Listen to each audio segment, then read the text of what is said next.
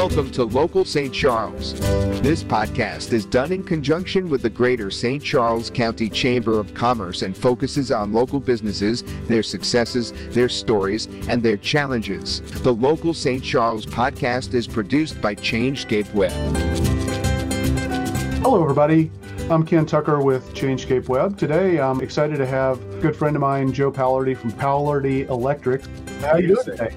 I'm doing well. How are you? I'm doing well. A little tired today. It's been a busy, crazy day. So, it has.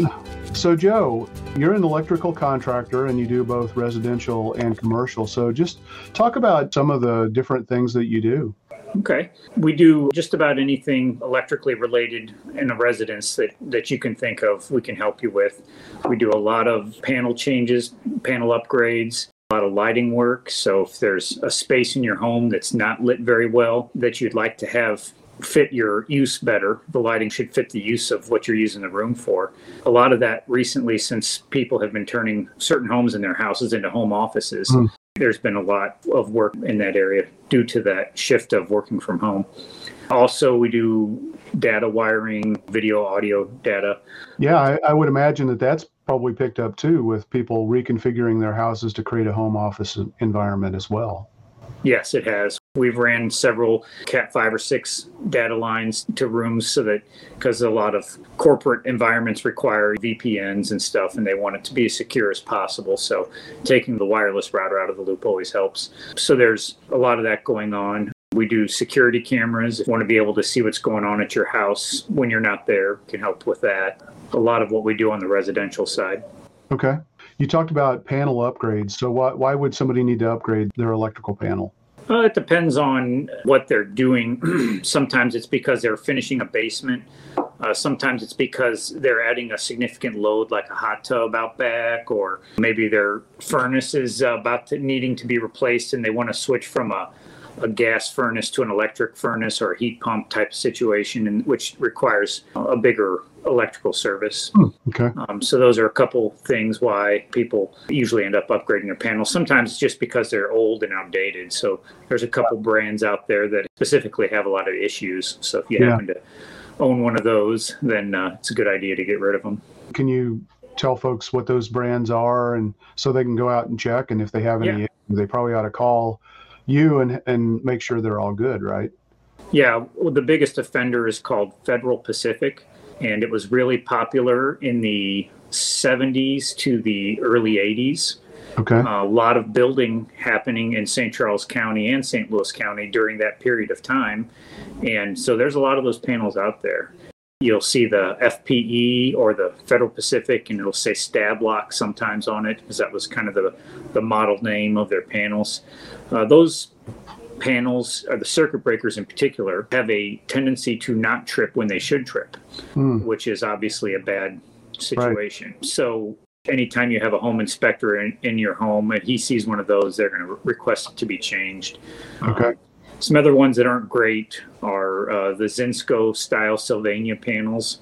Um, have some issues with those. And if you still have any of those Pushmatic panels, those are even older. Those are from the 50s and 60s, but we still see them sometimes. So. Hmm. Okay. Now you're licensed in both St. Charles and St. Louis counties too, right? So. Yes, we are licensed in St. St. Charles County, St. Louis County, St. Louis City, and Jefferson County. All right, cool. I know you do a lot of work with lighting and I know more so on the commercial side of things, which we'll talk about in just a minute. But I know you also do a lot uh, residentially. So are you talking like recess lights and and things like that? And obviously, people might want to have a dimmer installed on certain lights and timers and things like that. Is that what you do? Yeah, absolutely recess lights are very popular in, in, residences, and we also help a lot of times with exterior lighting for uh, residences as well. That usually kind of goes hand in hand with the security cameras because although a lot of security cameras out there will work in darkness because they have their own infrared illumination. You don't get true color usually for most cameras. There's a few out there now that do that, but but most cameras when they kick into that night mode, they don't give you true color rendition. So if you're trying to give the police a description of a person, you don't know what color their clothes were. So it's better to have a well lit area. So motion lights around the exterior of your home, motion activated lights in conjunction with the security cameras are a, a good combination. So when you work with security cameras, do you provide the cameras or do you install cameras that people buy? Most of the time, we provide them as well. A few times we will install some customer provided ones. They just have to understand that we can't warranty the product if we don't supply it. So that's the only issue with it. But yeah, we've we've installed customer supplied cameras. Yeah. Okay. Do you do like any outdoor lighting, you know, like patios or pool areas and things like that as well? Low voltage landscape lighting is another popular thing, especially before the winter hit. Everybody was trapped at home, so people were making their spaces a lot nicer, spending some time and money in backyard patios. We're getting landscape lighting. Also, some people call them festoon lights or party lights, like the string lights that oh, yeah. go across a space overhead. Those have become really popular. They've got those now that change colors by remote and all that kind of stuff. So there's Yeah. lots of different things we can do in a space. That's why we almost always, when I give an estimate, I almost always come out to the to the house, the space, and look at the space, and that way I can give them some ideas and hear what they are looking for, and then give them some of my own ideas and see what they would like to do. So speaking of lights changing color and things like that, uh, do you do anything with home automation? Uh, we do. We don't do a lot of that work. It depends on the level. So we've worked with a couple different home automation companies in the past, and we do a lot of their like cabling and wiring for them. Okay. The automation company will provide the hardware and stuff. So that's on the bigger end of things. On the smaller end of things, they have Wi-Fi enabled devices now, like switches and receptacles that are very easy to kind of get started in a home. So, like, say you don't want to spend the money to make your entire house automated, you can just pick a couple switches and a couple receptacles at first and get started with a system like that. And that has become a lot less expensive recently. That's another thing that we can do is is help people who want to get some level of automation. And I know you talk a lot about eh, LED lighting. Is that a big thing for houses and you know Yeah. Living LED space? lighting has really just taken over the marketplace pretty much. First coming on the scene, I'd say about maybe 10 years ago or so, and there was only a couple styles and they were very expensive, but they have just continued to get better every year. They get more lumens out of every watt that they use. So you know, the, the lumen per watt efficacy is what they call it. It just keeps going up. So that means they're getting constantly more efficient. It's pretty much to the point now where I, I can't remember the last time we installed a light that wasn't LED. Well, and also the color of the light was a big factor too.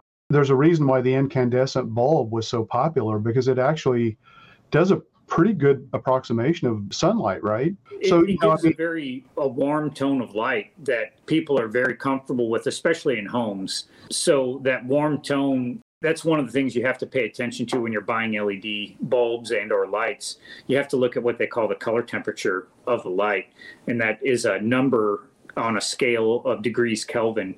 2700 is the warm tone that looks a lot like an incandescent.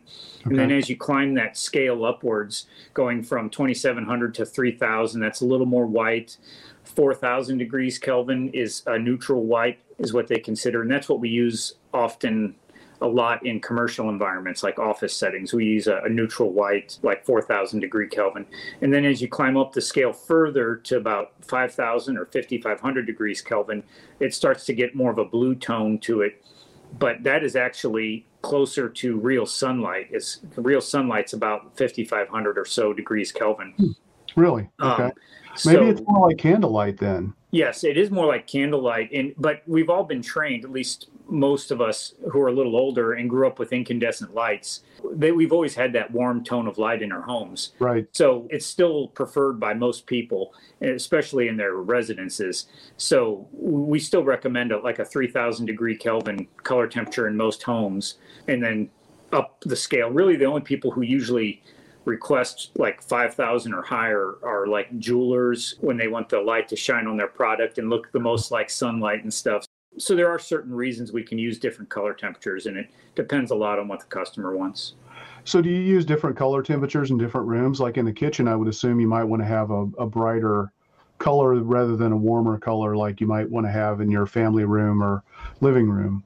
most of the time we try to keep the color temperature the same in a okay. in a home, especially if it's an area. Now, if one area is more isolated from another, it doesn't hurt to use a different color temperature. But when you have two different color temperatures of light kind of spilling into one space, it's a little noticeable, and and I think it doesn't look real well. Hmm. One of the things that kind of touching on was with color temperature. They've done a lot of research about color temperature of light and its effect on people and their mood.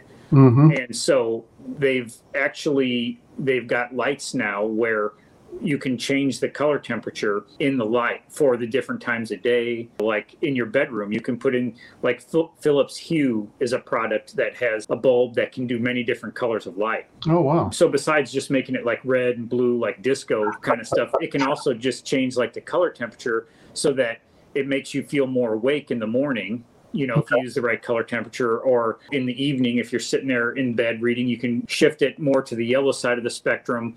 I'm sure everybody's heard about the blue light and how it's not good for you before you go to sleep. But right. shifting to that yellow side of the spectrum takes a lot of the blue out of the light. So that's actually an area that they're kind of starting to use those uh, lights that can change color temperatures for different moods and different times of day. Wow, that's pretty awesome.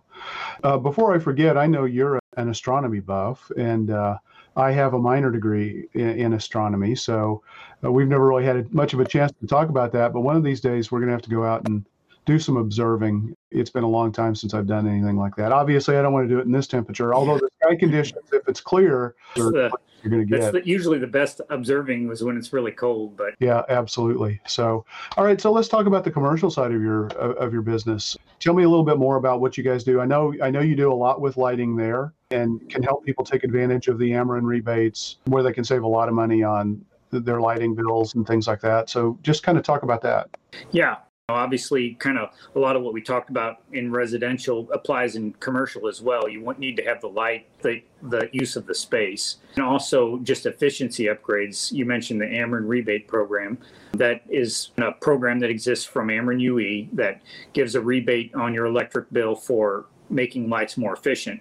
And a lot of people will say, like, well, why does Ameren want to make lights more efficient? It's less money for them, but it's what they're trying to do is is stave off the need to build a new power plant because those are really expensive and and so they're trying to delay as long as possible them building a new power plant by incentivizing people to use less electricity. So, any non residents, commercial places of business, schools, churches, manufacturing facilities, any of those kind of places will qualify. Uh, currently, the rebate is only for interior lighting, so parking lot lights don't get a rebate right now. Hmm. Yeah, it, the amount of the rebate varies, so I can't tell you exactly it's going to be this percentage, but we do give free estimates on that, so we can work up what the cost will be, and we can tell you how much the rebate will be and everything. So there is yeah. a, a good size rebate. Well, and with the LED lights, they last longer too. So I mean, you probably can calculate what kind of return on investment somebody's going to get. So they, they may need to put out some some initial money up front. You can calculate out how much money it's going to save them over the life of that light bulb. Yeah, it's going to save them energy cost to operate. Yeah. It's going to save them maintenance costs for not having to replace the bulb every two to three years or whatever. Yeah. Um, so yeah, there's a lot of savings there. Plus, if it's laid out right, it's going to be a more pleasantly lit area most of the time. So yeah, there's a lot of a lot of pluses to it. I know you talk a lot about a particular light, and I'm drawing a blank on it, but in a warehouse, for example, how does somebody know if they have a light they probably should take a look at and, and where they could get really a strong payback with the Ameren rebate program? I think you're talking about like the metal halides. Those, there you go. There you go. Um, those fixtures were the ones that kind of had a dome sort of, and they have a bulb on the inside that's about the size of a football almost. And they take a while to start up. So, and they turn on and they kind of blink and then they're really dim for about the first minute or two and then they get gradually brighter. Those metal halides are easy money back. If we replace those fixtures with LEDs, the customer is going to see a reduction in energy consumption, plus, again, the lifespan, probably have better lighting almost always when we switch over to an LED fixture because besides the amount of lumens that's coming out, most LED fixtures control the light a lot better. So the light's actually going down where it's useful, whereas those metal halides had a bulb that threw out light in 360 degrees and then they put those big dome reflectors on them to try to get most of the light to go down where they wanted to and it's less of a problem now with leds because just the way they're made they control the light a lot better okay do you do any work with like dimmer switches and things like that I think about when I taught at the St. Charles Community College, everything there is on a dimmer where if the classroom's not being used, the lights automatically kick off to save energy. Is that something you work with at all? Yeah, occupancy sensors and lighting control systems, we can do those those kind of projects as well. From as simple as a switch style occupancy sensor that goes in place of your wall switch that will, you know, automatically turn the lights on when you come in a room and turn them off after a set amount of time. That's on the simpler side of things. And the more advanced side of things, they have occupancy systems that have daylight harvesting. So if it's in a room that's got a lot of windows where you get a lot of good natural light, it can actually dim the lights down during the day so that they're just supplementing the natural light. And then at nighttime, when the natural light's not there, they'll come up to a full brightness. So there's lots of neat things on the energy cons- conservation side of lighting and they've been there for a while, but they've become more recently. They've become more popular and less expensive.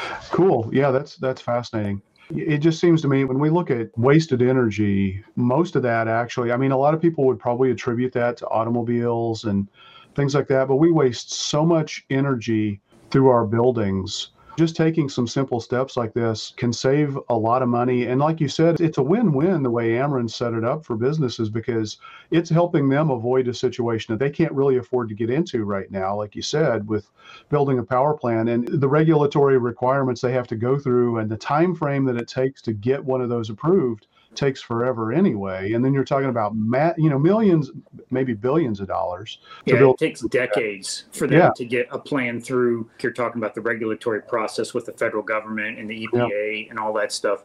It takes yeah. a long time. Yeah, I actually worked on a team that wrote the software system that the Department of Agriculture actually runs for putting power plants in place. So I have a little bit of familiarity with that. So you mentioned something earlier I wanted to ask you about, and I should know this because I do come from an IT background a long, long time ago, but networking was never my thing. I was always more on the software side of things. Uh, you talk about Cat 5 and Cat 6. What's the difference? Is there a reason to have one over the other? Are they interchangeable? They're not exactly interchangeable. Cat 5 can only go up to um, they say 100 megabits per second. Cat 6 is supposed to be 1,000. Now, on short runs, you can make Cat 5e perform pretty close to the Cat 6 level. It depends a little bit on the application, but the cost of Cat 6 cabling has come down quite a bit recently, and you're not saving much money anymore by going with like a Cat 5e cable and connectors versus a Cat 6. So pretty much all of our new installs for the last year or two have pretty much been Cat 6. The only times we usually use Cat 5 anymore is when we know it's dedicated phones only versus data.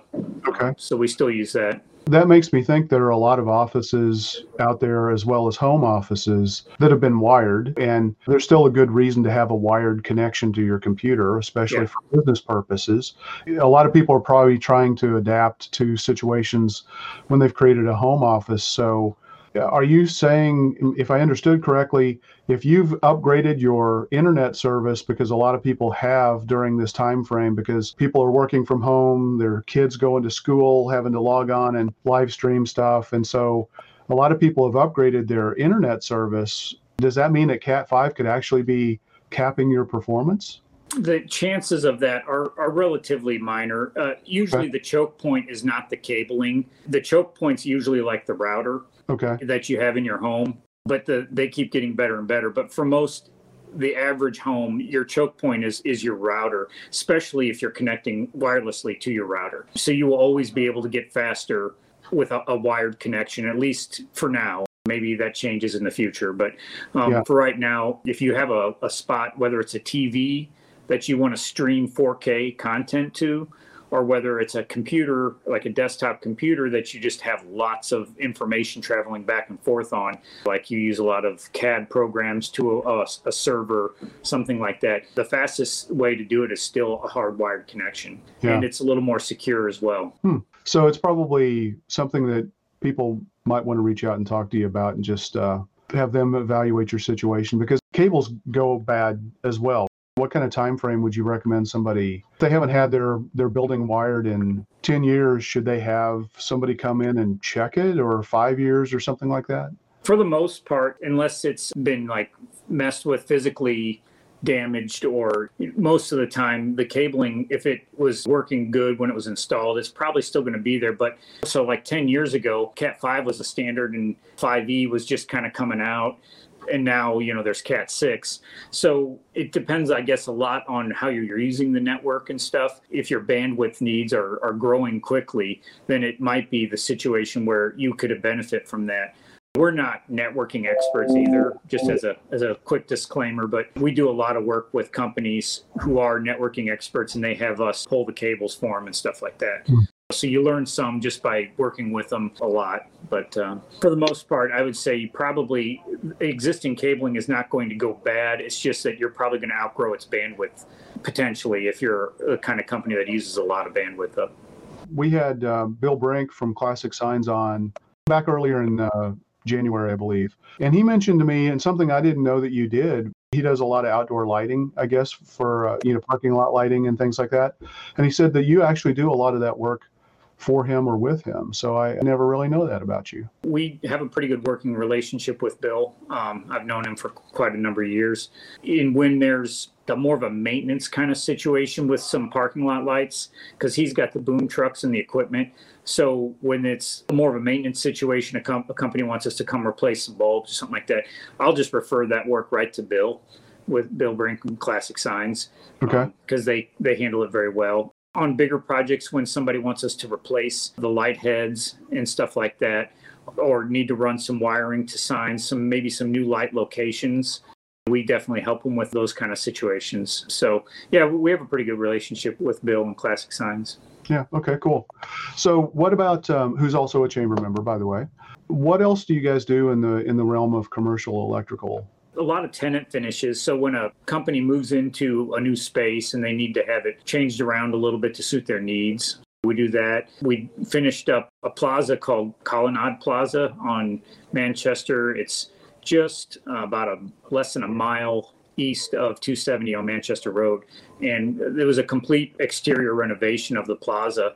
And so we did all new lighting under the um, soffits, new parking lot pole lights. We even upgraded their service because it was an older style service in the uh, city of Creve Coeur was making them upgrade that new service to the entire building. It was like 1600 amps Hmm. Lots of different stuff on the commercial side. Again, with the cameras, a lot of business owners want to be able to keep tabs on their business when they're not there.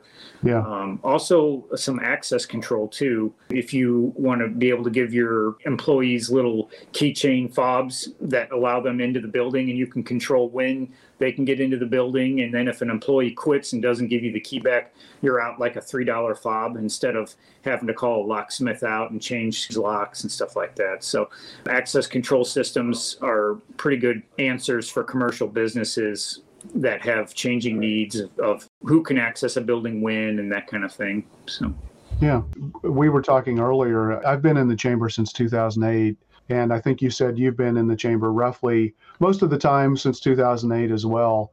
How's your experience been with the Greater St. Charles County Chamber? It's great.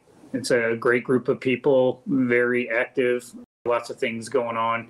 I don't know if you you were able to make it out to that astronomy night that they had. I was. I know I, I didn't make I it. Didn't, I wasn't able to make that either. Unfortunately, I was I was busy that evening, but I, I really wanted to. So just lots of fun things like that going on. I would recommend it to anybody. Yeah, me too. I've always liked the way this chamber thinks about new and innovative ideas for businesses and some cool new programs and things like that. And um, great staff, obviously, too. So.